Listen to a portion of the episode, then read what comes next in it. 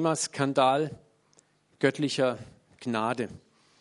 Und mir liegt dieses Thema wirklich am Herzen, auch wenn es vielleicht eher ein Lehrthema ist, aber ich empfinde es als so wichtig, dass wir alle wirklich verstehen, was Gnade ist, wie weit Gnade reicht, wie tief sie geht und auch den skandalösen Aspekt der Gnade wirklich verstehen. Und da bin ich mir absolut sicher, auch wenn wir uns evangelikal und geistgetauft und sonst was schimpfen. Ich habe das Gefühl in Gesprächen wieder und wieder, dass viele Gnade, ein, mich eingeschlossen, in ihrer ganzen Auswirkung noch nicht völlig verstanden haben. Und wir müssen das verstehen, weil a, wir selber in Zeiten reinkommen werden, wo wir Gnade brauchen werden. Ja, glaub niemals, dass du kontrolliert so in deinem Leben einfach so weiterlebst. Gott wird früher oder später auch dein Verständnis von Gnade prüfen. Und dann ist es wichtig, dass wir wissen, wir fallen nie tiefer als in seine Hand. Ich möchte heute äh, einen Aspekt besonders beleuchten. Wir hatten vor 14 Tagen auch ein ausführliches Seminar. Also wenn du dich da tiefer vertiefen möchtest, kannst du auf dem Internet dir auch die MP3s runterladen. Aber ich möchte es heute nochmal einflechten. Auch die Sicherheit unseres Heils, die Sicherheit der Gnade, die wir haben. Freunde, es ist so wichtig, dass wir wissen, wir stehen auf einem unerschütterlichen Fundament. Und nur wenn dein Fundament fest ist, kannst du auch wirklich wachsen, in die Höhe wachsen. Und wenn du nur damit beschäftigt bist, deinen Grund gerade zu halten, dann wirst du nie wachsen können, du wirst nie Großes bauen können, weil du permanent damit beschäftigt bist, eigentlich dein Heil zu sichern.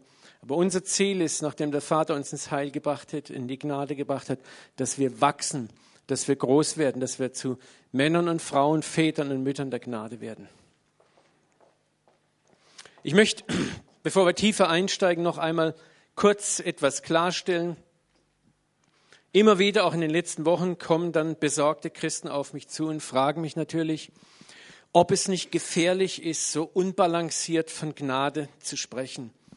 Immer wieder höre ich dann, ja, aber es gibt doch Gericht, es gibt doch Gericht. Und kann man nicht Christen, wenn man zu viel von Gnade redet, zu einem lockeren Lebensstil verführen? Und man muss sie doch warnen und man muss doch und man muss doch. Und das ist genau das, was ich letztes Mal gesagt habe. Wir tun uns derartig schwer, Gnade anzunehmen. Bevor das Wort Gnade bei uns ankommt, haben wir schon dreimal Gericht im Kopf und kommen mit dem Ja, aber.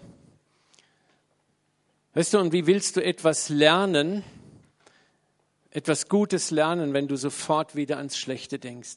Das ist genau interessant, deckt sich wunderbar mit dem Heilungszeugnis, das wir gerade gehört haben. Und da ist ein Widersacher. Gott schenkt Heilung. Und eigentlich sollte Freude kommen. Der Widersacher kommt und sagt, pass auf, da gibt es das Kleingedruckte. Pass auf, freu dich bloß nicht zu früh. Achtung, pass auf und wenn. Und was er erlebt ist, über das Feuer der Liebe Gottes, über die Gnade, die wir geschenkt bekommen, über die Freude, die wir haben, sofort mit der großen Löschdecke zu kommen und diese Freude zu ersticken und uns wiederum in einen Zustand äußerster Unsicherheit zu stürzen.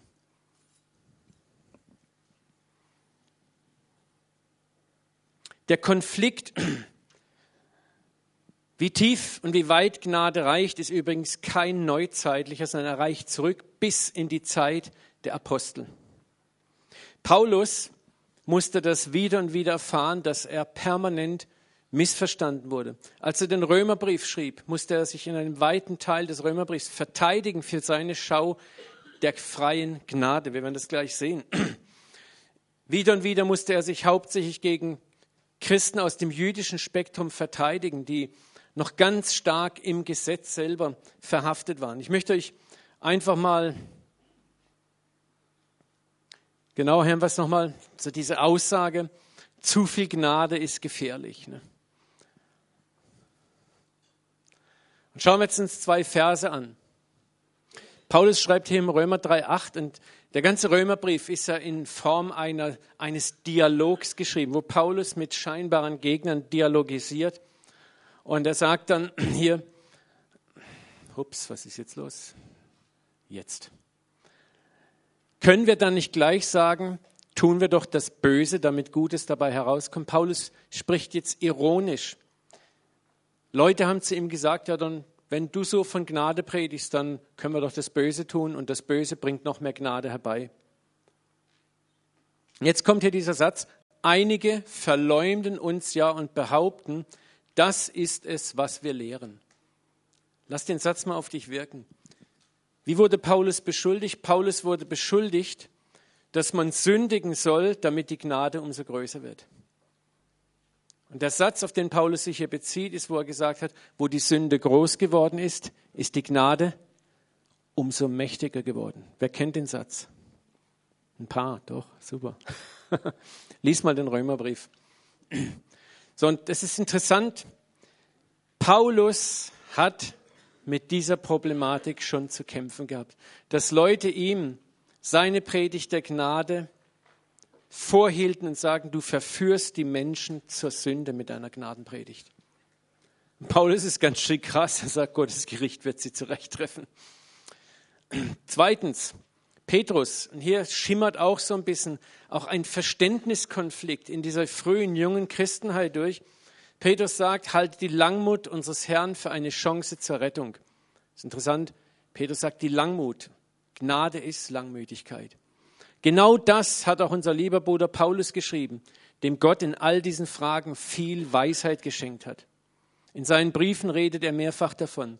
Und jetzt siehst du, wie selbst ein Petrus intellektuell Probleme hat, das zu ergreifen. Freilich ist einiges darin auch schwer zu verstehen. Was dann von unverständigen oder im Glauben nicht gefestigten Leuten verdreht wird. Natürlich gibt es Leute, die Gnade ins Negative ziehen und als Deckmantel der Sünde benutzen. Und genauso gibt es Leute, die Gnade einfach gerne abschaffen möchten. Aber du siehst, das Verständnis von Gnade, selbst in der frühen Christenheit, gab es Verständnisprobleme, gab es ein Ringen um diese Position. So, das ist mir sehr wichtig, dass wir es verstehen. Das ist nicht etwas, was in unserer Neuzeit auftaucht. Und das Problem lag darin, dass diese Judenchristen damals zum Teil immer noch im und unter dem Gesetz leben. Da war eine Phase, eine Übergangsphase, wo sie langsam erst verstanden, dass das Gesetz wirklich zu seinem Ende gekommen war. Und ich sagte die Wahrheit, viele leben heute noch in dieser Übergangsphase und haben nicht verstanden, dass das Gesetz zu Ende gekommen ist. Deswegen habe ich letzten Sonntag auch so intensiv auch darüber gesprochen. Ein Teil dieser Judenchristen glaubte immer noch, der Mensch braucht Verbote, viel äußeren Druck, um moralisch auf der geraden Schiene zu bleiben. Und das ist doch so simpel. Ja? Das wissen wir doch aus Erfahrung. Wenn ich Druck mache, funktioniert es. Und wenn ich keinen Druck mache, funktioniert es oft nicht. Aber die Frage ist, mit was bin ich denn zufrieden? Das ist die Frage, die wir uns wirklich stellen möchten. Wenn du ein Geschäft hast und du führst deine Mitarbeiter nur mit strenger, scharfer Kontrolle, mit scharfen, strengen Sanktionen, dann mag dein Geschäft gut laufen. Aber ich sage dir etwas, der Output wird relativ gering sein. Aber wenn du es verstehst, Menschen mit, mit einem gewissen Maß an Liebe, an Gnade, an Wertschätzung zu führen, dann werden Menschen für dich arbeiten, weil sie dich schätzen und sie werden sich buchstäblich den Allerwertesten für dich aufreißen. Und der Output ist ein ganz anderer. Und Gott hat Interesse an einer Gemeinde, die ihm aus Liebe nachfolgt. Und nicht wegen Drohungen und weil er beständig die Gerichtskeule schwingt. Das ist das, was wir wirklich verstehen müssen. Wenn wir das nicht verstehen, dann haben wir ein falsches Gottesbild in uns. Und dieses falsche Gottesbild wird uns so lange plagen im Innern, bis wir es losgeworden sind. Das Problem, warum die meisten von uns Gnade nicht wirklich verstehen, ist, und nun pass bitte auf, dass wir Wiedergeburt nicht verstanden haben. Wer von euch, ich frage nur rhetorisch, hat verstanden, was die Wiedergeburt ist? Wirklich verstanden? Wer von euch hat verstanden, was in der Wiedergeburt wirklich geschieht? Im Johannesevangelium Kapitel 3, wo Jesus sagt, wahrlich, wahrlich, ich sage euch, es kann niemand in das Reich Gottes kommen, es sei denn, er werde von neuem geboren. Denn was das Fleisch hervorbringt, bleibt immer Fleisch. Und was der Geist hervorbringt, ist Geist. Und da beschreibt Jesus diesen Konflikt, in dem das alte Israel stand. Sie versuchten aus dem Fleisch, aus ihrem natürlichen Menschen heraus, das Gesetz zu halten. Und das brachte nur Fleisch hervor, nämlich Versagen. Versagen gebiert Versagen. Und du kannst peitschen, du kannst schlagen, du kannst drohen, es wird eine Weile gut gehen. Und so wie du etwas den Druck nachlässt, kommt wieder Versagen. Lies mal die ganze Geschichte Israels. Und Gott hat die Geschichte Israels zu einem einzigen Grund ablaufen lassen wie ein Film. Wo immer Drohungen und Gericht kam, hat sich Israel bekehrt. Und nach einer Weile sind sie wieder ab nach unten. Also wieder Propheten, Gericht, Druck, wieder etwas nach oben und dann wieder nach unten. Die ganze Geschichte Israels ist ein Zickzackkurs. Und damit wollte Gott eins zeigen, das ist die Frucht des Fleisches. Das ist die Frucht, wenn Menschen aus ihrer eigenen Kraft meinen Geboten folgen wollen. Und darum haben wir letztens diesen Vers gelernt in Hesekiel, wo Gott sagt, ich werde aus euch solche Menschen machen, die in meinen Rechten wandeln, meine Gesetze halten, danach tun. Ich werde das harte Herz aus euch wegnehmen. Ich werde meinen Geist in euch geben und mache aus euch Menschen, die meine Gesetze halten. Das ist krass. Gott ist der Handelnde. Und darum geht es einzig und allein in der Neugeburt, in der Wiedergeburt, die Jesus als Eingangstor ins Reich Gottes beschreibt. Viele unter uns verstehen in der Wiedergeburt eine intellektuelle und gefühlsmäßige Erfahrung. Ja, jemand hat mir von Jesus erzählt, ich habe es verstanden und dann kam der Bekehrungsaufruf, dann bin ich nach vorne gegangen und dann habe ich mich bekehrt. Wieder und wieder höre ich das. Ich habe, ich habe und ich habe. Mir hat jetzt gerade, ich war jetzt gerade auf einer ökumenischen Tagung in Bad Urach, geniale Tagung wieder mal, richtig gut. Und da saß ich mit einem Theologen zusammen und er hat mir zu meinem Erstaunen den dritten Glaubensartikel der evangelischen Kirche zitiert und ich war regelrecht platt, wo es drin heißt, dass ich aus mir selber mich überhaupt nicht bekehren kann, weder mit dem Verstand noch mit dem Herz, dass es einzig und allein die Aufgabe des Heiligen Geistes ist. Ich habe gesagt, das habt ihr wirklich in eurem Artikel drin. Ja, sagt er. War, war gigantisch. Wir haben ein super Gespräch an dem Abend gehabt. Der war auch richtig voll erweckt, will auch mal vorbeikommen unbedingt. Aber das war mega krass für mich. Ich habe gedacht, wow, der alte Luther war doch gar nicht so schlecht. Aber das Problem ist, Viele von uns verstehen unter, dieser, unter ihrer Bekehrung einen intellektuellen Akt. Ich weiß nicht, vorhin hat es jemand so goldig gesagt, das war es, der Achim war es ja. Ne? Tu das nicht, schmeiß mir nicht tausend Bücher auf den Nachttisch und bedränge mich. Das ist genau das, was wir unter Evangelisation verstehen. Prügel auf jemanden geistig ein, bis er ohnmächtig umfällt und sagt, ich ergebe mich und nehme deinen Jesus an. Sieg! Ne? Aber wo ist der Nächste? Ne? Und das geht so lange gut, bis jemand anders mit einer neuen Idee auf ihn einprügelt. Der sagt, hey, ich habe eine bessere Idee gefunden, bin jetzt Buddhist. Ne? Das ist keine Wiedergeburt. Es ist keine Wiedergeburt, wenn du aus dem Verstand heraus sagst, oh wow, coole Lehre, coole Gemeinde. Du bist bestenfalls ein Sympathisant des christlichen Glaubens. Freunde, da ist das Problem der meisten von uns, wenn sie auch davon reden, dass Leute vom Glauben abfallen. Du kannst als Wiedergeborener nicht abfallen, aber du kannst als Sympathisant mit etwas anderem sympathisieren. Das ist durchaus möglich. Neugeburt hat eben nichts mit deinem Intellekt oder deinem religiösen Willen zu tun. Die Neugeburt ist von Anfang bis zum Ende ein Akt göttlicher Gnade, bei dem er aktiv ist und du, nur in dem einen einzigen Moment, wo er dich fragt, willst du mich? Ich möchte euch nochmal diese zwei Verse, den ersten haben wir schon gerade eben besprochen, diesen Hesekiel-Vers. Konzentrieren wir uns mal einfach drauf, was hier passiert. Ich will, ich will, ich will, ich will machen. Und wer ist das? Eins, zwei, drei, vier, fünf. Gott. Wo kommst du darin vor? Überhaupt nicht. Und jetzt schauen wir uns den Johannes 6, 44 bis oder plus 65 an. Es kann niemand zu mir kommen. Einige Oder es können die Schlauen zu mir kommen? Niemand. Wer kennt die griechische Übersetzung von niemand? Niemand, genau. Niemand. Ausnahme, es sei denn, ihn ziehe der Uwe. Es sei denn, ihn ziehe die Dagmar. Klappt auch nicht, Dagmar, ne? Es sei denn, ihn ziehe der Vater. Es kann niemand zu mir kommen, zu Jesus, es sei denn, ihn ziehe der Vater. Wo kommst du hier vor? Nirgendwo. Der mich gesandt hat und ich werde ihn, den er gezogen hat, auferwecken.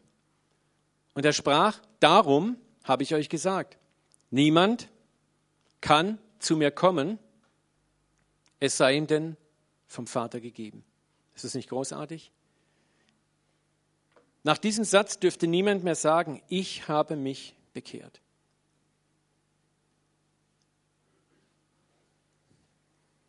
Weißt du, was passiert in der Wiedergeburt? Gott kreiert in einem Moment einen Raum, in den, du, in, in den er dich hineinbringt.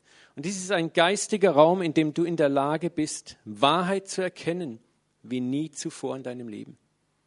Du kannst der Hardcore-Atheist sein. Gott bringt dich in diesen Raum durch den Heiligen Geist hinein und plötzlich wirst du erleuchtet und du siehst Gott. Du siehst ihn. Du siehst, wer er ist. Du siehst, wer du bist. Du erkennst in diesem Moment auch, dass du ein Sünder bist. Du erkennst, dass du Erlösung brauchst. Manchmal erkennst du es erst ein bisschen später, aber du erkennst eins, Gott ist Realität. Es ging mir so vor 30 Jahren. In 30 Sekunden. Boom. Aber im Moment der Neugeburt bringt Gott dich in einen Raum. Es ist einzig und allein sein Akt. Er zieht dich in diesen Raum. Und dann passiert das, was Jesus gesagt hat. Siehe, ich stehe vor der Tür und klopfe an. Und wer mir auftut. Und das ist jetzt das Einzige, was du tun kannst in diesem Moment. Zu sagen, ja oder nein. Aber du kannst nicht sagen, ich habe mich bekehrt, denn in diesen Raum, dass du dich bekehren kannst, hat dich der Vater hineingebracht, dass du erkennen kannst. Aber jetzt in diesem Raum ist es nicht so, dass Gott sagt, okay, komm mal her, wir legen hier kurz dein Glaubensrelais um. Klick, ah, jetzt glaubt er, prima. Sondern hier ist schon der Punkt, und da unterscheiden wir uns auch von dieser, von dieser brutalen Erwählungslehre Calvins, ja, ähm, dass Gott in diesem Raum die Frage stellt, wo er anklopft. Ich stehe vor der Tür und klopfe an. Und dann kannst du sagen, ja oder nein. Was wir hier empfangen, ist eine göttliche Offenbarung und nicht eine Offenbarung unseres Verstandes. Wir können natürlich in diesen Raum hineingeführt werden über ein Bibelstudium, über eine Schockerfahrnis. Auch Gott kann alles gebrauchen. Aber der Moment, dass du zum Glauben kommst, ist ein souveräner Akt Gottes. Hat nichts mit Menschen zu tun. Hat nichts mit gesalbten Predigten zu tun. Überhaupt nicht. Jetzt kommen wir zu einem interessanten Exkurs. Hier handelt Gott durch den Heiligen Geist. Es liegt an dir zu reagieren. Wenn du Ja sagst, führt dich dein Ja in einer Sekunde zur neuen Geburt. Das bedeutet, Gott löscht den alten Menschen der Sünde in dir für immer, unumkehrbar aus. Unumkehrbar. Das ist das, wo es ist vorbei dann. Der alte Mensch ist tot. Und Tod ist tot. Aus diesem Tod gibt es keine Auferweckung. Was passiert, wenn wir in diesem Moment Nein sagen? Im Buch Hiob heißt es, Gott begegnet einem Menschen zwei, dreimal in Nachtgesichten, in Träumen. Ich persönlich glaube, dass Gott diesen Raum mehrfach im Leben eines Menschen kreiert. Gott klopft mehrfach im Leben eines Menschen an. Aber jetzt kommen wir zum Exkurs. Aber was? Hier ist eine reale Gefahr. Ein Mensch kann diesen Anklopfbereich in der Gestalt zur Sünde gegen den Heiligen Geist machen, dass er irgendwann sagt, wenn Gott vielleicht das zehnte Mal gefragt hat und er sagt, nein. Und das, Freunde, ist die Sünde gegen den Heiligen Geist. Warum? Der Heilige Geist ist die Instanz, die einzigste Instanz, mit der Gott dir zeigen kann, dass es ihn gibt. Er ist die einzigste Instanz, die dich in dieses neue Leben hineinführen kann. Es ist gewissermaßen das einzigste Fenster, durch das du schauen kannst. Und wenn du jetzt sagst, dieses Fenster existiert nicht, was du mir Geist sagst, ist Lüge. Welche Chance hat Gott, dich jetzt noch zu überzeugen, dass es ihn gibt? Keine mehr. Es gibt nicht den hyper-mega-heiligen Geist noch, sondern Gott sagt, okay, ich kann jetzt nichts mehr machen, um dich zu überzeugen. Und wir müssen auch gleichzeitig verstehen, dass ein solcher Mensch dann auch aus ganzem Herzen zu Gott Nein sagt. Weißt du, was sich hier manifestiert? Das, was Jesus gesagt hat in Johannes 4 oder 5. Sie hassen mich ohne Ursache. Sie hassen mich ohne Ursache. Es gibt keine Ursache dafür, ne? aber es gibt Menschen, die sagen, hau ab Gott. Nein. Was ist die Sünde gegen den Heiligen Geist nicht? Wenn du zum 70. Mal hintereinander vielleicht gelogen hast. Zum 80. Mal hintereinander vielleicht auf der Penthouse-Seite gegoogelt hast. Ich habe vorhin gefragt, was ist Penthouse eigentlich? Ne?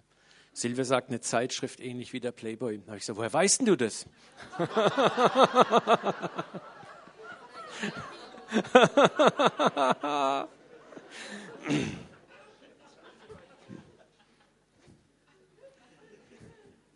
okay, wir werden nachher noch ganz deutlich sehen, die Sünde gegen den Heiligen Geist kann überhaupt nicht von einem Neugeborenen begangen werden. Ist, ist vollkommen von der Schrift her völlig ausgeschlossen. Dies ist der einzigste Punkt, an dem du die Sünde gegen den Heiligen Geist begehen kannst. Wo spricht Jesus von dieser Sünde? Das war, als die Pharisäer und die Schriftgelehrten zu ihm sagten, du treibst den Teufel mit dem Teufel aus. Wo Jesus Besessene geheilt hat. Und sie wussten ganz genau, das ist völliger Nonsens, was wir jetzt sagen. Aber sie wollten einfach nur was dagegen setzen, um vor den Menschen noch einigermaßen ihr Gesicht zu wahren. Jesus sagte nicht, ihr habt jetzt die Sünde. Was er eigentlich sagt, Herr, Freunde, passt auf, ihr betretet jetzt ein gefährliches Gebiet. Ihr steht hier unter Überführung. Ja? Und das ist nicht, dass Gott sagt, wehe, du sagst jetzt, dann knallt's, ja? sondern eine Sünde gegen den Heiligen Geist ist immer eine Sünde, die du über einen längeren Zeitraum, wo du dem Geist Gottes bewusst und mit voller Absicht widerstehst. Und du kannst das nur als ein Nicht-Wiedergeborener. Ich werde es nachher ganz klar beweisen. Der Wiedergeborene kann nicht mehr gegen den Geist sündigen. Es ist absolut ausgeschlossen. Okay, zurück zur Neugeburt. Wenn wir dieses Ja gefunden haben, dann sind wir in einem Moment und für immer verändert. Es passiert exakt das, was hier steht. Ich will euch ein neues Herz und einen neuen Geist geben. Ich will das steinerne Herz aus eurem Fleisch wegnehmen. Das passiert in der Neugeburt. Unumkehrbar. Den alten Geist der Rebellion, den alten Geist des sündigen Wollens nimmt Gott in einem einzigen Moment aus uns weg. Wir müssen eins verstehen, Heiligung ist ein lebenslanger Prozess. Dein Fleisch kann als Christ immer noch sündigen, werden wir nachher auch lernen. Aber Gott zerbricht die Macht, die die Sünde über dich gehabt hat, ein für allemal und für immer. Es ist ein absolut unumkehrbarer Prozess, ob es deinem religiösen Stolz passt oder nicht. Es ist ein unumkehrbarer Prozess. Und hier haben die meisten Christen ihre dicken Probleme. Sie glauben, dass der Prozess der Neugeburt von uns jederzeit umgekehrt werden kann. Und das widerspricht der Schrift vollkommen. Denn dann wäre die Neugeburt, die Rede von der neuen Geburt etwas absolut Sinnloses, Hirnloses. Es wäre religiöses Blabla und religiöses Palaver und sonst überhaupt nichts. Kann ein Baby zurückgehen in den Leib seiner Mutter? Unmöglich. Mit der Geburt ist das Kind da. Ein unumkehrbarer Prozess. Und es ist dein Kind. Es wird für immer dein Kind bleiben. Denn die Kraft, gerettet zu bleiben, in einem solchen Falle, wenn ich die Wiedergeburt wieder umkehren könnte, lege bei mir und nicht bei Gott. Schauen wir uns einen anderen Vers an. Römer 6,20.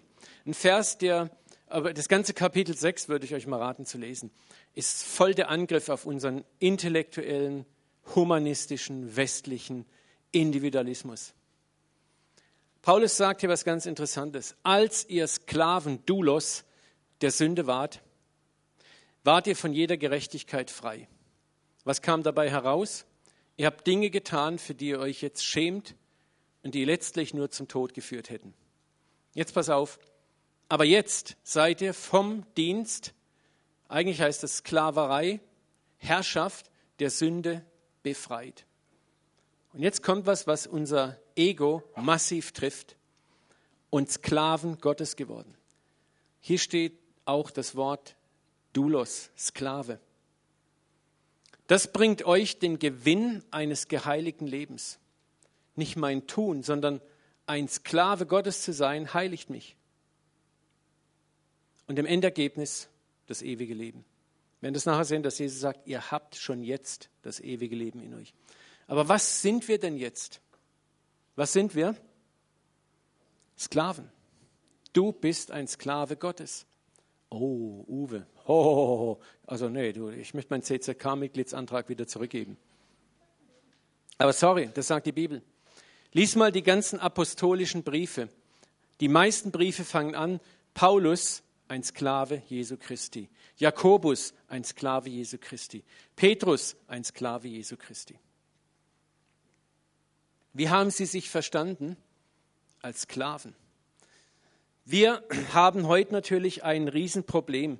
Die Menschen verstanden dieses Wort damals und ihre Implikation sehr gut.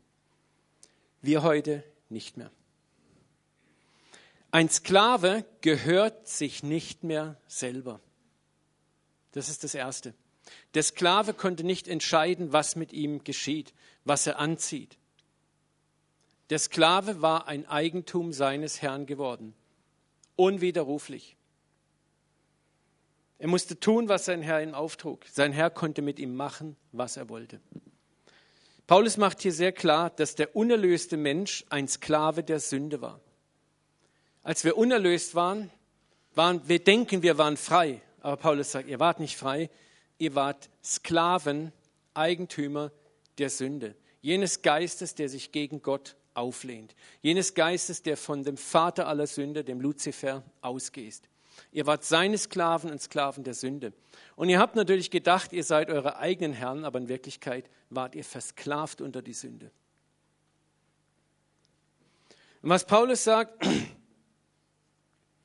nun kommt ein Moment, wo ein anderer Herr kommt und mit diesem Herr, wer war dein Herr, der Teufel, einen Deal macht und sagt, diesen Sklaven möchte ich kaufen.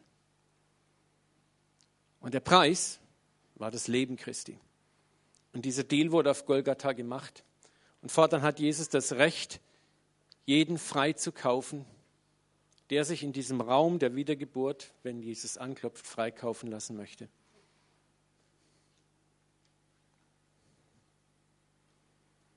Aber versteh bitte eins. Gott hat nicht gesagt, ich kaufe dich frei. Und das ist der, hier kommt der große Missverständnispunkt der meisten Christen. Die meisten Christen glauben, Gott kauft uns frei, guckt uns liebevoll in die Augen, sagt so, jetzt kannst du machen, was du willst. Du hast jetzt eine neue Freiheit, ich lasse dich frei, aber leb dein Leben weise. Hier hast du eine Bibel und streng dich schön an. Und wenn du alles gut machst, dann wirst du am Ende das ewige Leben bekommen. Das ist exakt das geistliche Verständnis, in dem, ich sage es mal vorsichtig, bestimmt 70 Prozent aller evangelikalen Christen leben. Ich habe das versucht mal grafisch darzustellen. Wir glauben, dass es drei Zustände gibt. Ich sage, es gibt nur zwei Zustände. Drei geistliche Zustände. Der erste Zustand, in dem wir uns befinden, ist der Zustand, wir sind Sklaven der Sünde und des Teufels. Das ist das, was Paulus ganz klar sagt. Mehrfach. Jesus kommt und befreit uns. Und jetzt kommt der große Irrtum, in dem die meisten Christen leben. Sie glauben, dass er uns befreit hat, damit wir jetzt wieder neu Herren unseres Lebens sind und in diesem Leben jetzt entscheiden können, wie wir leben. Und wenn wir uns echt anstrengen, dann leben wir christlich. Und wenn wir es richtig fest durchhalten, die Zähne zusammenbeißen, dann kriegen wir am Ende zum Schluss die Belohnung. Und davon redet die Bibel überhaupt nicht. Nirgendwo, an keinem Punkt.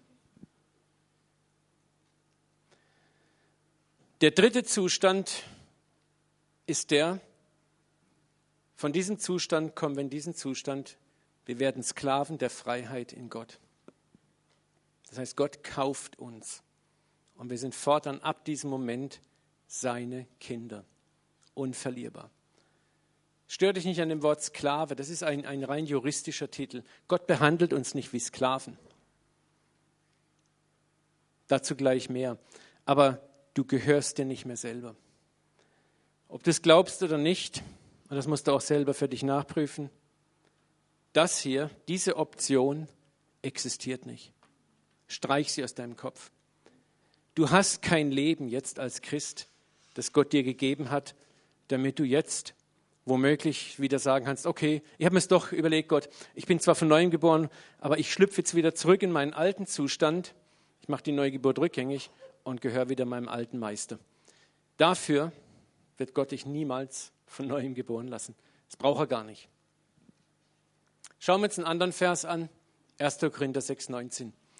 Wisst ihr nicht, dass euer Körper ein Tempel, eine Behausung des Geistes ist, des Heiligen, der in euch wohnt, den ihr von Gott bekommen habt? Pass auf jetzt hier. Ist euch nicht klar, dass ihr euch nicht selbst gehört? Ist dir klar, dass du dir nicht mehr selber gehörst? Was heißt dieser Satz? Du gehörst dir nicht mehr selber.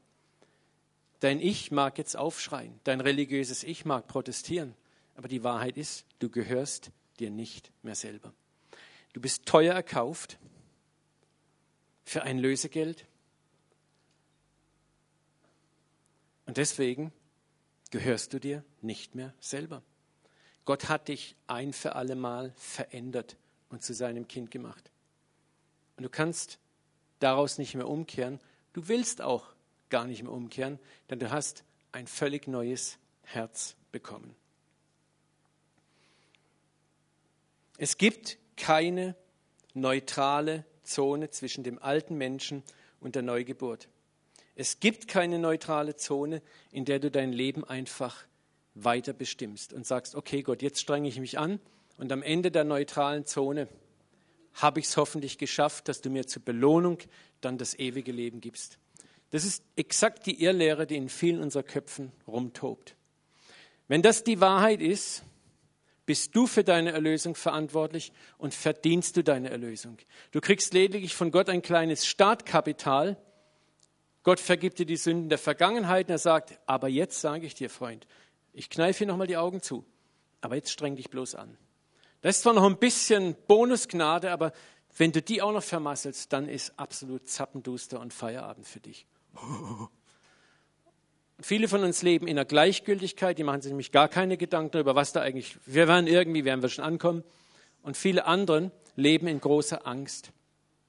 Die laufen rum wie in einem Minenfeld. Ne? Müsst ihr mal Mr. Bean in der Bibliothek angucken.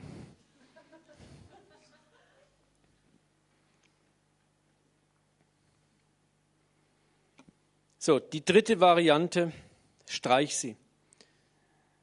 Du hast keine Möglichkeit mehr, dich gegen Gott zu entscheiden. Es ist völlig absurd zu glauben. Es, es, es widerspricht jeder Erlösungslogik, denn Gott hat dir seinen Geist eben genau dafür gegeben, dass du nicht mehr in die Welt zurückgehst. Sonst hätte Gott dir seinen Geist nicht geben müssen. Schauen wir uns einige Verse an, die uns zeigen, dass die Wiedergeburt eine unumkehrbare Erfahrung ist, die auch wir nicht mehr umkehren können. Es ist wichtig, dass wir die Schrift kennen dazu und nicht ein Blabla vom Uwe. Sorry, Marco, aber das Bild hat mir es einfach angetan. ich hoffe, du erlaubst mir, dass ich das benutze. meine Schafe hören meine Stimme und ich kenne sie und sie folgen mir nach. Das Kennzeichen der Wiedergeborenen. Sie hören die Stimme. Und ich gebe ihnen ewiges Leben. Und sie werden in Ewigkeit nicht umkommen. Niemand wird sie aus meiner Hand reißen. Und es ist wohl hoffentlich klar, dass sich das nicht auf die Zeit nach der Wiederkunft Christi bezieht. Das bezieht sich auf unser Leben jetzt. Niemand wird sie aus meiner Hand reißen. Mein Vater, der sie mir gegeben hat, ist größer als alle. Niemand kann sie aus meines Vaters Hand reißen. Ich und der Vater sind eins. Niemand kann sie aus meiner Hand reißen. Frage, wieso hören wir seine Stimme? Weil wir von neuem geboren sind. Wieso folgen wir ihm nach? Weil wir von neuem geboren sind. Niemand kann sie aus der Hand Jesu reißen, und interessant ist hier, das Wort niemand heißt niemand. Und das Wort niemand schließt dich aus. Hier gibt es dann die Schlaumeier, die sagen, ja, Moment mal, aber ich. Aber wenn Gott sagt, niemand kann sie aus meiner Hand reißen, niemand kann sie aus der Hand des Vaters reißen, wer bist du dann, dass du es kannst? Weißt du, was die Denke hier ist? Das ist unser individualistischer Geist, wo wir immer noch meinen, wir haben ein Eigentumsrecht an uns. Aber die Bibel sagt ganz klar, du gehörst dir nicht mehr selber. Und das passt unserem Stolz nicht, das passt unserem Individualismus nicht. Wir möchten dieses Recht noch behalten, eigene Entscheidungen zu treffen. Das passt uns gar nicht, dass wir jetzt so Gott ganz gehören. Das ist so paradox. Wir sind keine willenlosen Sklaven. Du kannst dir entscheiden, ob du dies Jackett oder die Hose anziehst. Du kannst als Christ sogar sündigen aber du kannst nie mehr von ihm abfallen. Du bist sein Kind geworden, weil er dich dazu erkauft hat, weil er dich in diesem einen Moment gefragt hat. Und dieser eine Moment, wo er dich fragt, ist der Moment, wo Jesus sagt, meine Schafe hören meine Stimme. Du hast dich bekehrt, weil du ein Schaf warst, das die Stimme des Herrn gehört hat und gesagt hat, ich will. Im Moment der Wiedergeburt fragt dich Gott, möchtest du von deinem alten Leben Abschied nehmen? Ja. Wirklich? Ja. Für immer? Ja. Und Gott sagt nicht, möchtest du in so eine dritte Zone rein, wo du dann immer noch überlegen kannst, so, ob du möchtest oder nicht möchtest. Ich hätte nee gesagt. Ne? Aber die Bibel sagt es so. Niemand kann sie aus meines Vaters Hand reißen.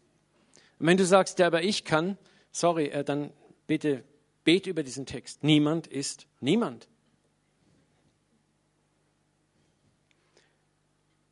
Gucken wir noch was anderes an. Aber das machen wir nachher. Johannes 5,24, Jesus sagt dort, Wahrlich, wahrlich, ich sage euch, wer mein Wort hört und glaubt dem, der mich gesandt hat, wir sind ja wieder da, hört, das ist der Moment, wo meine Schafe hören, meine Stimme, der Geist Gottes kommt glaubt, ist, wo der Geist Gottes dich in diesen Raum hineinbringt.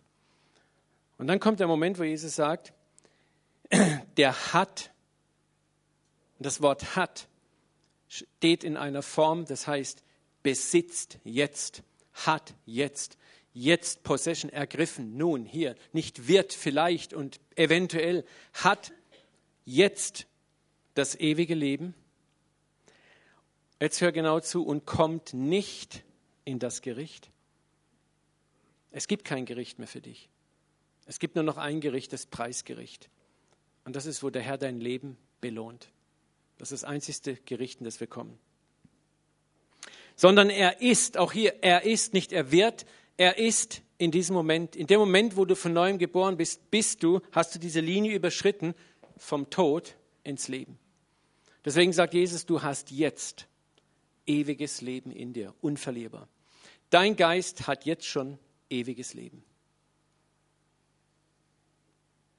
Nochmal, Johannes 5,24. Liest das durch. Ich habe leider vergessen, eine Folie zu machen von dem Vers. Ich sage euch, wer mein Wort hört und glaubt, der hat das ewige Leben. Er kommt nicht in das Gericht. Er ist vom Tod zum Leben hindurchgedrungen. Wir sollten Halleluja brüllen, auf den Stühlen rumtrampeln und, und sagen, das bin ich. Und ihr guckt.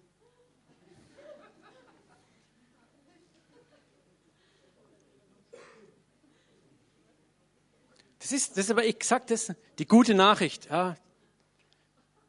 Das So Okay News, die etwas nicht so schlechte Nachricht. Ne? So, wir denken immer, hey, lies mal das Kleingedruckte, bevor du von der guten Nachricht redest. Ne? 40 Seiten. Pika 8 Schrift.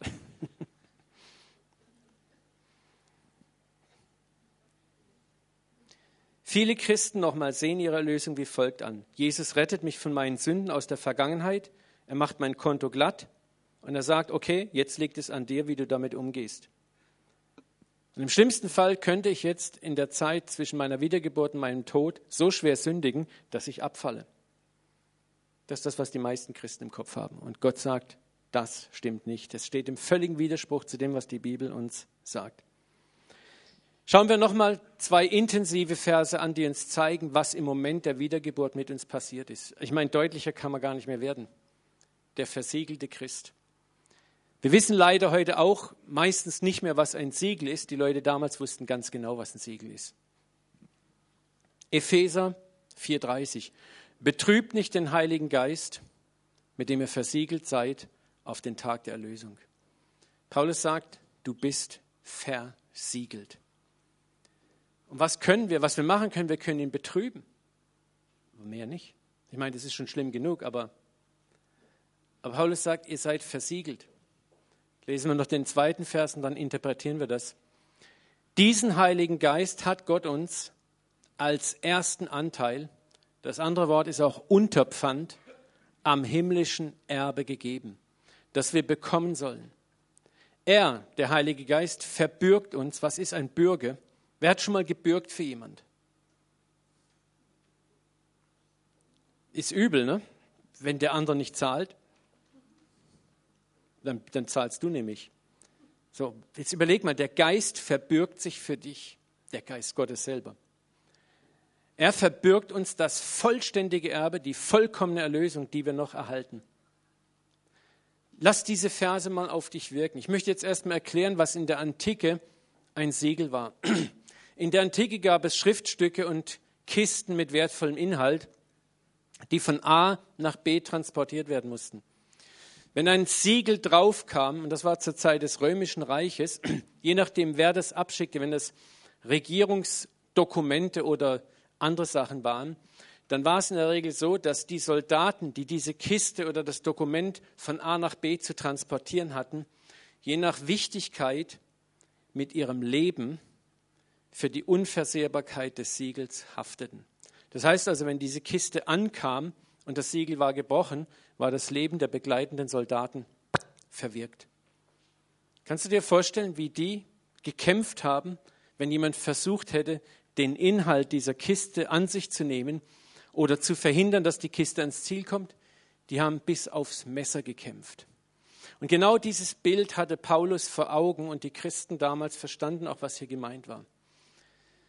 Auf dir ruht ein viel größeres Siegel, nämlich der Heilige Geist selber. Gott hat dich mit diesem seinem eigenen Geist wie versiegelt. Und Gott sagt, dieser Geist, mein Geist, der jetzt in dir wohnt, sorgt dafür, dass du von A nach B sicher, unversehrt, ungeöffnet ankommst.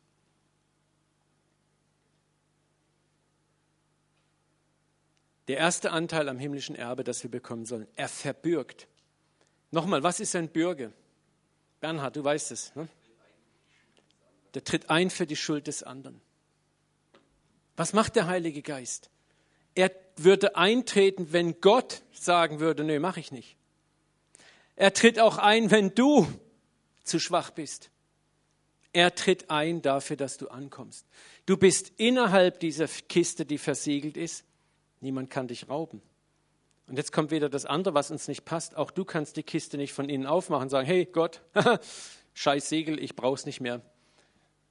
Dann wärst du nicht versiegelt, dann hättest du den Geist Gottes nicht. Wie kann der Geist Gottes, der jetzt in dir lebt, gegen sich selber sündigen? Das ist absolut unmöglich. Es sei denn, du glaubst immer noch, dass dein alter Geist in dir lebt. Unser Problem ist, dass Gott uns nicht, indem er uns seinen Geist gibt, zu Marionetten gemacht hat, sondern wir haben unsere Persönlichkeit behalten. Aber etwas ist in deinem Mindset verändert worden. Im ersten Johannesbrief sagt Johannes Kapitel 6, glaube ich, dass wir nicht mehr sündigen können, wenn wir von neuem geboren sind. Und das steht in einer beständigen Gegenwartsform. Das heißt, wir können nicht mehr ausdauernd, fortlaufend, willentlich, mit voller Absicht sündigen. Dass wir alle sündigen können, ist doch klar. Aber wir können nicht mehr sündigen wie früher. Das meint Johannes damit.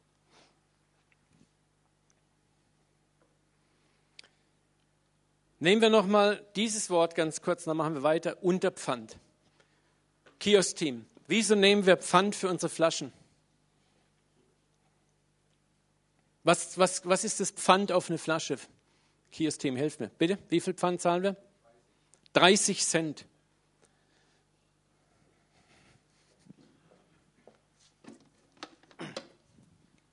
Ich möchte es euch demonstrieren. Ich habe hier eine Plastikflasche in der Hand. Was glaubst du, was diese Flasche für einen Materialwert hat? Hm? Ein paar Cent. 30 Cent? Ganz bestimmt nicht. Warum nehmen wir 30 Cent Pfand?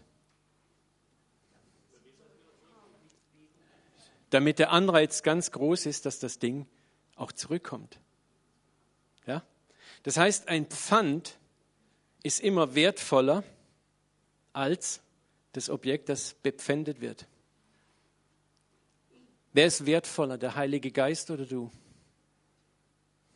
Der Heilige Geist natürlich. Gott gibt dir etwas viel Wertvolleres.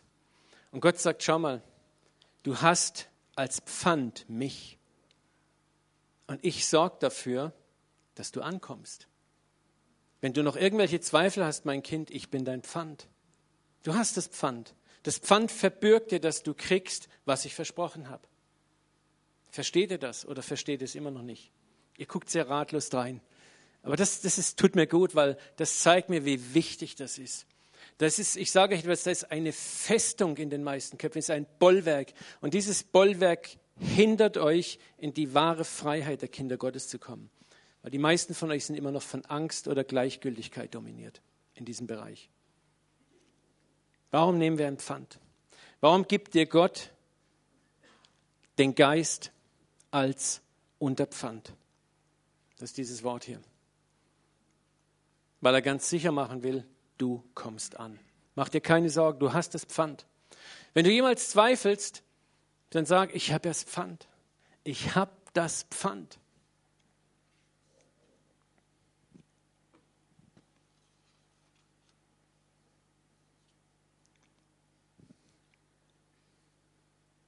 Was sagt Paulus in Philippa 1,6? Ich bin darin in guter Zuversicht, dass der in euch angefangen hat, das gute Werk, der wird es auch vollenden. Bis an den Tag Christi Jesu. Wer wird es vollenden? Er. Oder du? Er. Gottes Gnade ist wirklich Gnade, der wir nichts mehr hinzufügen können. Und deine Erlösung ist ein Werk skandalöser Gnade. Weil tief in uns empfinden wir es als ein Skandal.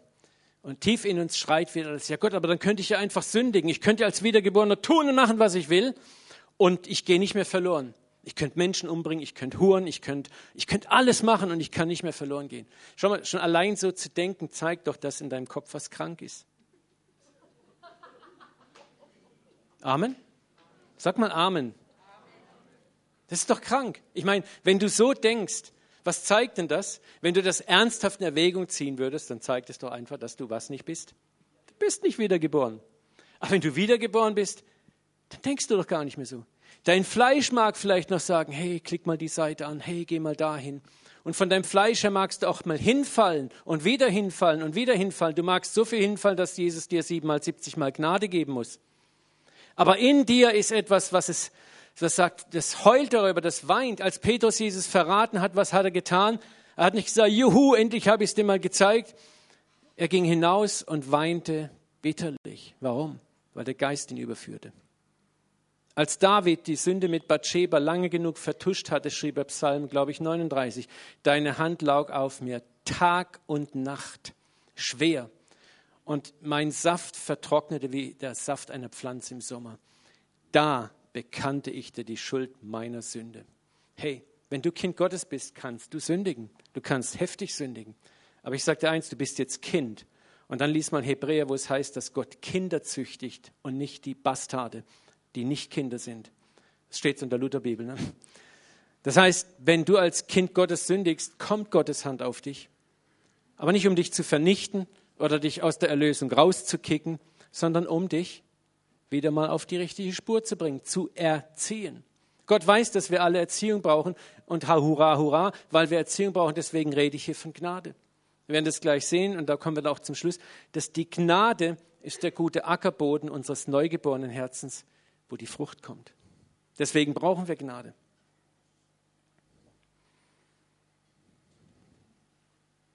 Der ungläubige Pharisäer in uns warnt und will es nicht wahrhaben.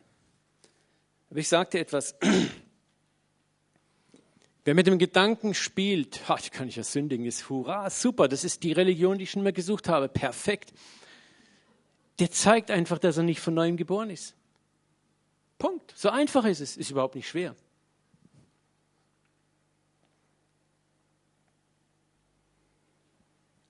Was Gott will, ist aber, dass wir uns jetzt freuen. Und dass wir sagen, Herr, das ist so großartig. Und wo du vor dir eine Rennbahn siehst, die du jetzt nur noch laufen kannst und du bist schon jetzt Sieger. Auf diese Rennbahn wirst du hinfallen, du wirst Fehler machen, du wirst versagen, du wirst manchmal ganz schwer versagen. David, Mord und Ehebruch. Das heißt nicht, dass wir von vorne am Anfang der Rennbahn sagen, hey, Juppie, ja, Mord und Ehebruch ist auch drin, hurra, hurra. So denken wir nicht mehr. Wir laufen los, aber vielleicht fallen wir in irgendetwas Schlimmes. Aber dann ist es wichtig zu wissen, ich darf aufstehen, ich darf ohne zu zögern zu meinem Papa rennen und sagen, es tut mir leid. Und der Vater wird sagen, es ist dir vergeben, du bist unverlierbar mein Kind. Und der Vater wird dann noch was anderes sagen, mein Kind, schon bevor ich dich gerufen habe, habe ich gewusst, dass du an diesem Tag genauso tief fallen wirst. Als der liebe, nette Hirtenjunge David mit seinen großen Kulleraugen dort vor Samuel stand, und das jetzt, er war bräunlich und schön von Gestalt, ne, oh, der hat Gott ihn schon gesehen, hat gewusst, dieser Sack wird einmal seinen General umbringen, um an seine Frau ranzukommen. Und Gott sagt, salb ihn auf, das ist der Mann nach meinem Herzen. Hey, wach mal auf, überleg mal, hat Gott irgendwie Alzheimer oder wie? Gott weiß ganz genau, was er macht. Aber Gott wusste eins, meine Gnade ist stark genug für diesen Mann David. Aber in seinem Herzen ist ein Mann nach meinem Herzen. Woran wurde es sichtbar? Er hat zwar furchtbar gesündigt, aber als der Prophet kam, versteht es bitte, jeder andere König, wir haben Beispiele genug, hätte den Propheten einen Kopf kürzer gemacht. Und was macht David? Er steigt von seinem Thron runter, fällt auf die Knie und tut sofort Buße. Und da waren nicht nur Samuel und David alleine, da waren noch ein paar andere da gestanden. Das ist der Unterschied zu einem wiedergeborenen Menschen. Du kannst horrible versagen. Ich meine, dass Petrus Jesus verriet, das war nicht nur so mal eben nett, ne? aber da war Vergebung da. Weide meine Schafe. Noch bevor Petrus den Verrat tätigte, sagt Jesus schon, du bist ein Fels.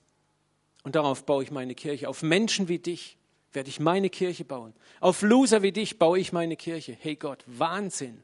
Warum? Weil der Geist in uns wohnt. Weil Gnade in uns ist. Weil der Geist dafür sorgt, dass wir siegen werden am Ende. Amen. Halleluja.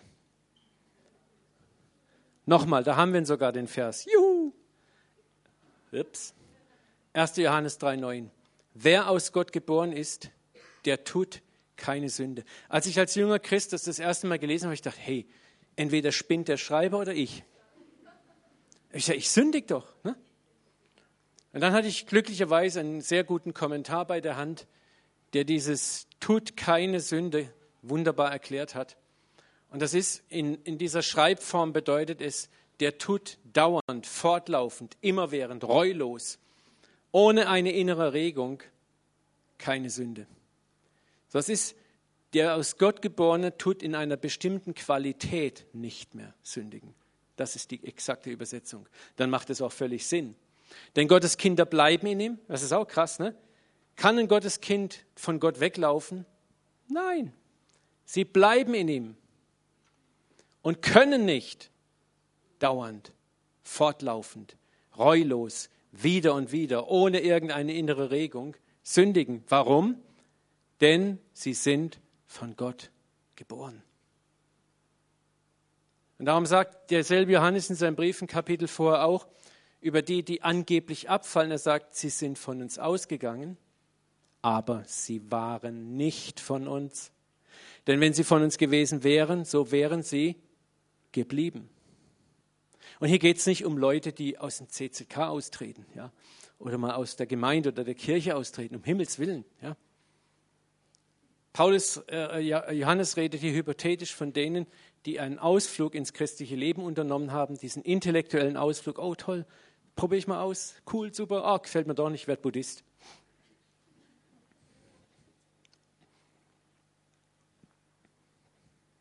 Nochmal, ein Christ kann sündigen, aber Gott prüft uns, unser Herz. Und er erzieht uns, Halleluja. Er erzieht dich, weil er dich liebt. Darum rennen manche von uns in ein paar Backpfeifen, Ohrfeigen und Knausereien.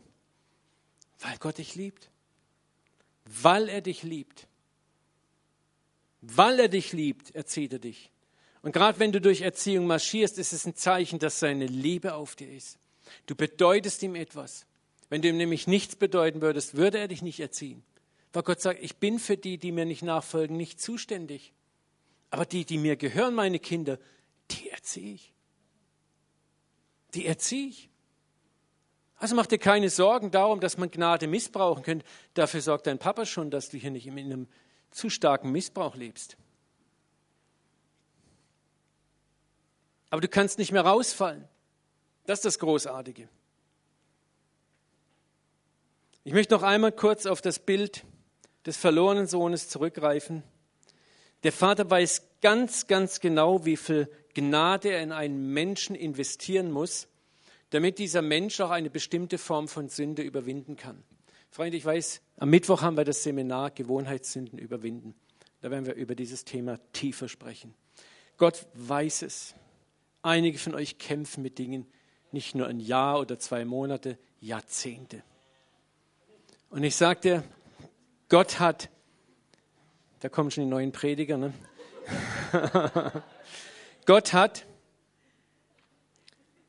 ausreichend Gnade über dein Leben gespannt, damit du auch diese Sünden überwindest. Und interessanterweise hat er ein ganz anderes Zeitverständnis vom Überwinden, als wir es oft haben.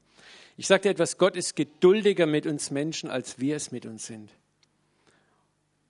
Er ist geduldiger mit dir, als du es manchmal mit dir selber bist. Und auch das passt unserem alten Ich gar nicht. Die Gnade für den jungen Sohn war für den älteren Bruder unverständlich skandalös, so wie es für viele Christen skandalös ist und sie nicht glauben können, dass ihr Heil sicher ist, weil sie es eigentlich selber verdienen möchten.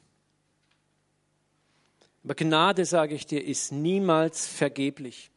Gottes Gnade ist niemals vergeblich, weil sie nur seinen Kindern gegeben wird. Gottes Gnade ist niemals vergeblich. Ich möchte es dir beweisen. Deine Neugeburt ist das gute Land, auf das Gnade fällt wie ein Regen. Und die Gnade ist es, die auf dem Acker der Neugeburt Frucht hervorbringt, ewige Frucht. Ich möchte dazu dieses Gleichnis lesen. Ein Teil davon. Jesus sprach hier von einem Gleichnis mit dem Ackerboden und dem Samen.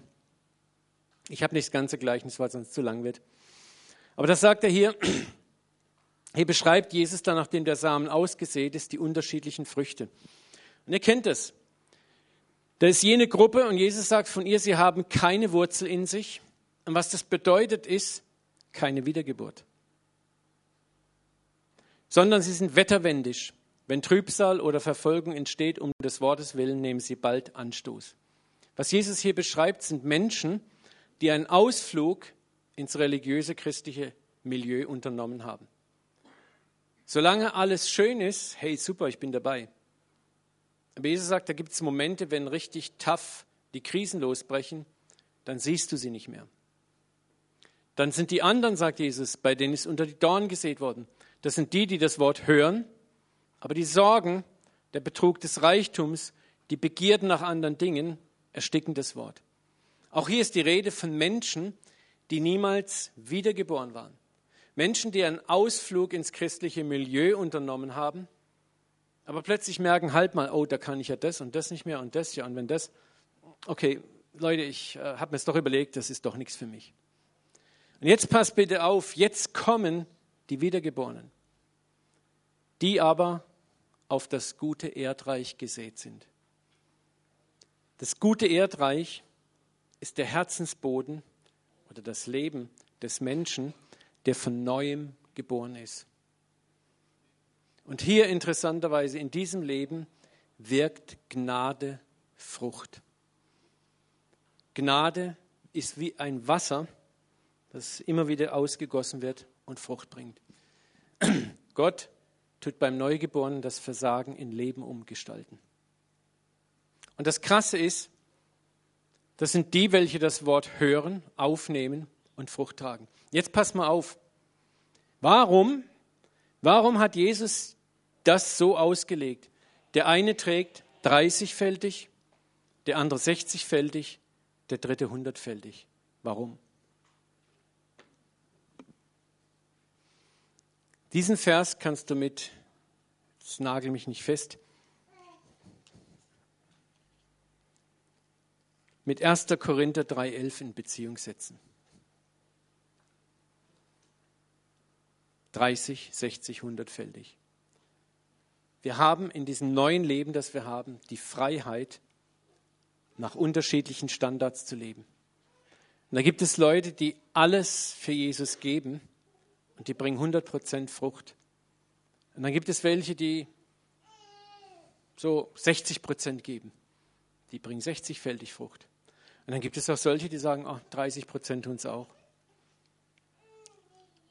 Aber was das Krasse ist, sie gehören alle wohin? Zum guten Erdreich. Ihr Herz ist von neuem geboren. Schauen wir noch mal kurz den anderen Vers an. 1. Korinther 3,11. Einen anderen Grund kann niemand legen als der, der gelegt ist, welcher ist Jesus Christus. Das ist deine Erlösung. Das ist die Wiedergeburt. Es gibt keinen anderen Grund, auf dem du gerettet wirst. Kein Werk, kein Wollen, nichts. Jetzt interessant, wenn aber jemand auf den Grund baut, da haben wir wieder 30, 60 und 100-fach. Gold, Silber, Edelsteine, hier geht es halt von oben nach unten. Oder Holz, Heu, Stroh. Ihr seht, das sind unterschiedliche Materialien. Wir können auf den Grund unserer Erlösung als gerettete, wiedergeborene, ewig versiegelte Christen wertvolles Bauen auf die Erlösung oder vergängliches Bauen. Das Werk eines jeden wird offenbar werden, der Tag des Gerichts. Und hier, zu Hause, mal dieses Wort Gericht in der konkordanten Übersetzung oder irgendwo anguckst, dann wirst du sehen, dass dort das Wort Bema steht. Bema war das Wort, kommt aus der Olympiade, das war die, die Bühne für die Preise der Athleten. Preisgericht. Der Tag des Preisgerichtes wird es klar machen. Denn mit Feuer, und hier ist nicht Feuer, Feuer, Feuer, sondern hier ist Prüfung gemeint. Das Leben, unser Leben wird einfach wie das, der Lauf eines Athleten einer Prüfung unterzogen wird. Und wir gucken ja, okay, der hat so und so viele Sekunden gebraucht, der so und so viel. Wird es offenbaren, von welcher Art eines jeden Werk ist, wird die Prüfung erweisen. Jetzt pass auf, wird jemand das Werk bleiben, das er gebaut hat, wird er Lohn empfangen.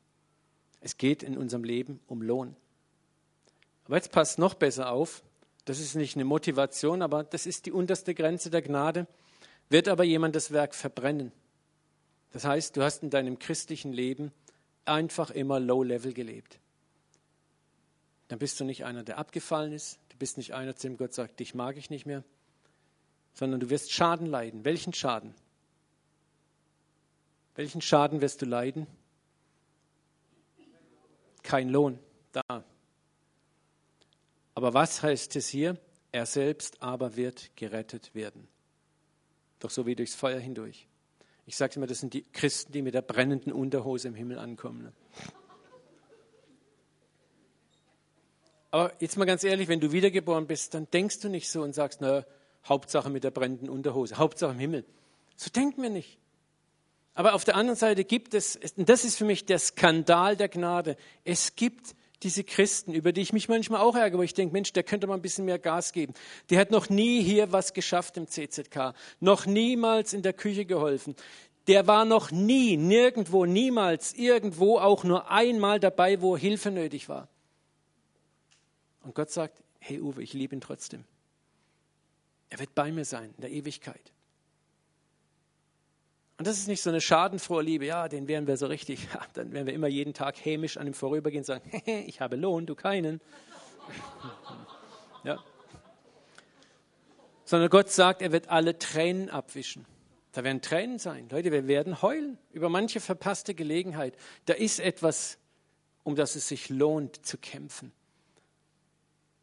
Hör mit diesem christlichen Scheiß auf. Oh, Hauptsache, ich bin gerettet. Da, da ist eine ewige Bestimmung auf deinem Leben. Ja? Jesus spricht von, dass wir mit ihm auf seinem Thron sitzen und regieren. Ich weiß nicht, was das bedeutet. Aber habt, schaut euch, ihr habt das noch hoffentlich im Kopf, wie groß das Universum ist. Das ist ja nur ein kleiner Ausschnitt dessen, was unser Gott geschaffen hat. Er möchte, dass du teilhast an dem eigentlichen Leben mit ihm. Und er will nicht einfach nur so jemand, der sagt, oh, ich habe keinen Bock. Gott, lass mich einfach eine nette Wirtschaft da oben haben, ein Bierfass, das nie leer geht. Ne?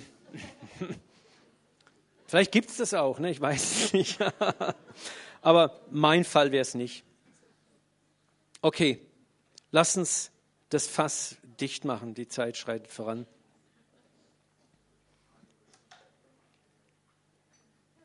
Gnade wirkt dort, wo das Herz erneuert ist. Und deswegen, weil Gott weiß, dass die Wiedergeburt unweigerlich Frucht bringen wird, gibt er siebenmal, siebzigmal Gnade. Gott sagt, meine Gnade wird nie vergeben. Ich gewinne mit jeder Hand, ich gewinne immer. Weil der Boden, auf den ich meine Gnade werfe, ist das gute Land, das 30, 60 oder 100-fältig Frucht bringt. Amen. Das Gegensatz oder der Gegensatz dazu ist das religiöse, nicht wiedergeborene Herz, das Gnade immer missbrauchen wird, weil es Gnade nicht versteht, weil es Gott nie angenommen hat. Letztes Beispiel, das sind die Menschen, Matthäus 7, 23, die zum Beispiel zu Jesus kommen und sagen, hey, haben wir in deinem Namen nicht Tote auferweckt, prophezeit, Kranke geheilt, gepredigt. Und Jesus, sagt, jetzt passt bitte genau auf, wird ihnen was sagen? Ich habe euch mal gekannt, aber jetzt nicht mehr.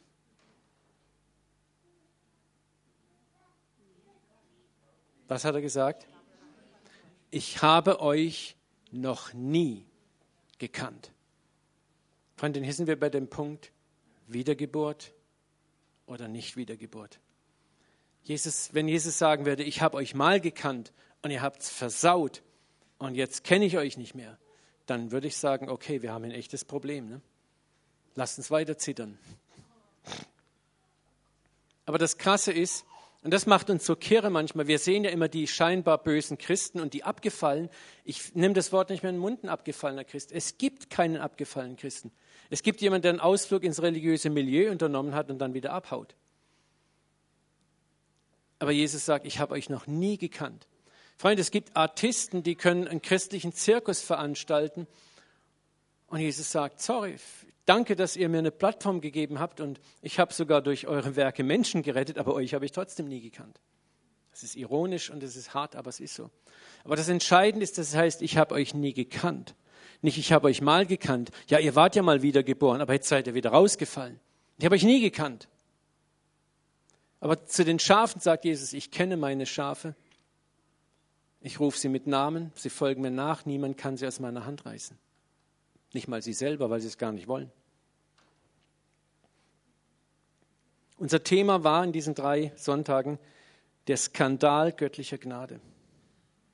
Und ich, ich hoffe von ganzem Herzen, dass ich euch wenigstens Ansätze geben konnte, Gnade tiefer zu verstehen, eure Erlösung tiefer zu verstehen, zu begreifen, wie sehr ihr angenommen seid, wie sicher ihr in seinen Armen seid, wie viel mehr Gnade wir den Menschen um uns herum geben dürfen und dass es die Gnade ist, die am Ende ihr Ziel erreicht und eben nicht das Gericht. Wir leben nicht mehr in der Zeit des Gerichtes, wir leben in der Zeit der Gnade. Der Herr wird am Ende diese Welt richten. Er wird diese Welt richten, weil sie selber das Gericht über sich herbeiruft und der Herr wird es bringen. Aber ich rede hier zu Christen und ich rede davon, dass wir in unserem Glauben wachsen sollen, dass wir Menschen werden sollen, die auf andere Menschen draußen, wie es Jan gestern gesagt hat, einfach einen Eindruck machen, dass sie sagen, hey, du strahlst, du, wer bist du? Ich bin erlöst. Ja, du bist doch so schwach. Egal, ich bin erlöst. Ich hoffe, dass ihr das Geschenk versteht, siebenmal, siebzig Mal, dass es euch beschämt und nicht zum Sündigen ermutigt. Und so möchte ich abschließen mit diesem letzten Vers. Ich mag dieses Bild. So kennen wir denn von nun an niemand mehr nach dem Fleisch. Es ist vorbei. Du solltest deinen Nachbarn angucken und dann sieh das Göttliche in ihm. Die Chancen, die Gott in ihn hineingelegt hat, die Schätze, die er in ihn hineingelegt hat. Schau nicht mehr auf das Fleisch. Schau nicht auf das, was du äußerlich siehst, was deine fleischlichen Gedanken dir über deinen Nachbarn sagen. Sieh in den Spiegel und sieh den Löwen im anderen. Dann schau dich an und hör auf, deine Niederlagen anzustarren, deine Kämpfe anzustarren. Sieh den Löwen, den er aus dir gemacht hat. Wir kennen niemand mehr nach dem Fleisch. Und auch wenn wir Christus dem Fleisch nach gekannt haben, hör auf, an diesen Christus zu glauben, der dich bei jeder beliebigen Sünde in den Abgrund des Verlorenseins hinabstößt, aus dem du dich mühsam wieder nach oben arbeiten musst oder ein Christus, mit dem du dealst.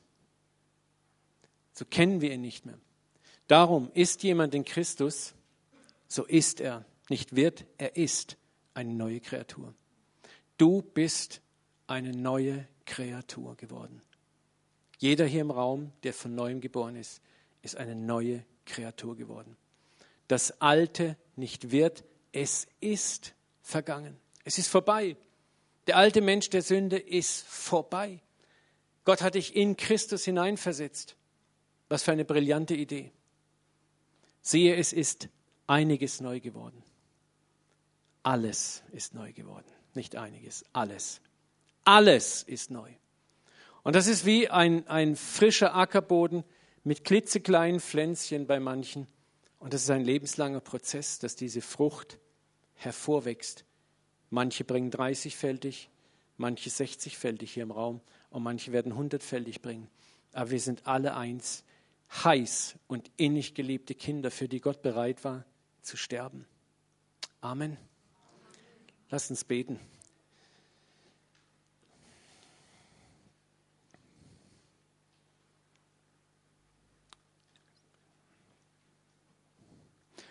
Vater, wir wollen jetzt einfach am Ende dieses dieser Serie nochmal danken. Danke für deine großartige Begnadigung. Vater, wir können immer noch nicht sagen, wir haben es verstanden. Wir beginnen es zu verstehen. Ich bitte dich vor allem eins, Vater, hilf, dass wir das vertiefen, darin forschen, dass wir es für uns selber ergreifen, nicht nur, weil es der Uwe gepredigt hat. Vater, lass uns Menschen werden, die voller Selbstbewusstsein in ihrer Erlösung stehen. Nicht stolz und arrogant, auf eine gewisse Weise gebrochen und doch das Haupt erhoben. Dass uns freuen daran können, wir sind auf ewig sicher in deinen Armen, in deiner Hand. Niemand vermag uns mehr aus deiner Hand zu rauben, nicht einmal wir selber. Wir existieren nicht mehr. Der alte Mensch der Sünde ist gestorben durch deine Gnade. Heiliger Geist, wir preisen dich, dass du als das lebendige Siegel Gottes auf uns bist. Du bist das Pfand für unsere Erlösung. Du bist wertvoller, als unsere Erlösung ist. Und darum, wir haben dich schon jetzt, Gott, in uns. Wer kann gegen uns sein, wie es Paulus sagt? Ist Gott für uns? Wer kann gegen uns sein? Wer kann gegen uns sein? Paulus sagt, weder zukünftiges noch gegenwärtiges kann uns aus der Hand Christi reißen. Und das schließt dich aus. Weder Engel, weder Mächte, weder Gewalten noch Dämonen. Niemand. Vater, ich bete, dass du jetzt mit Frieden in Herzen kommst, die erschüttert worden sind in der Vergangenheit, die ängstlich geworden sind. Vater, lass deine Wahrheit in jedes Herz strömen. Überwinde Misstrauen in uns, Angst, dieses Suchen nach Paragraphen, nach Bibelversen, die doch was ganz anderes sagen.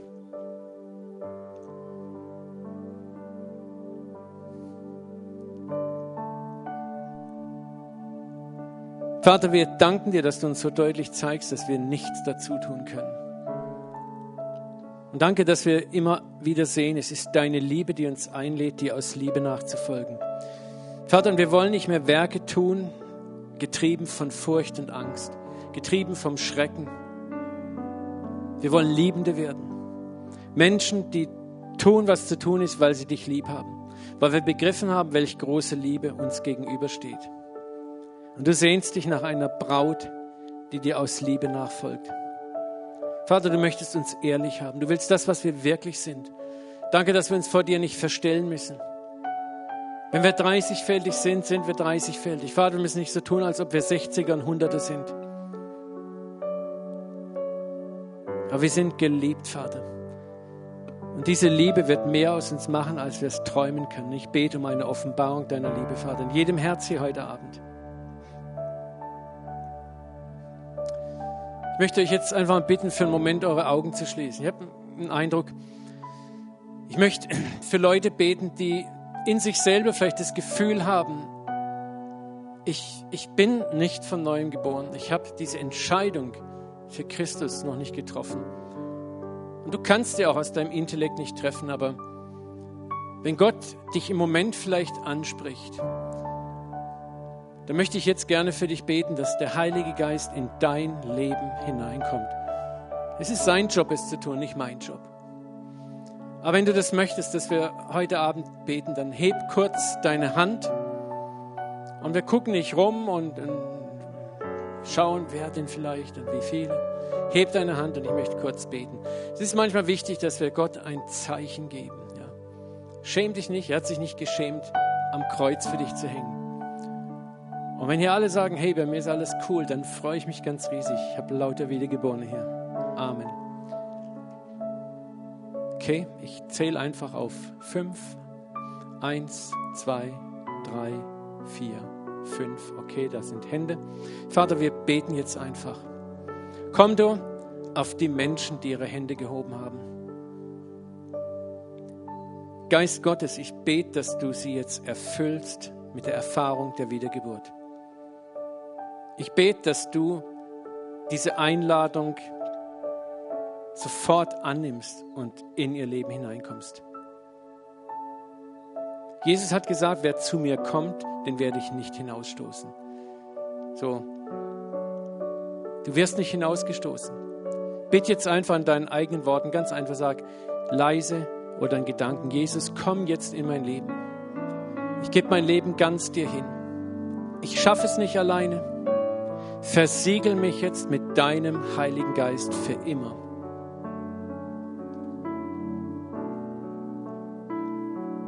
Und trainiere mich.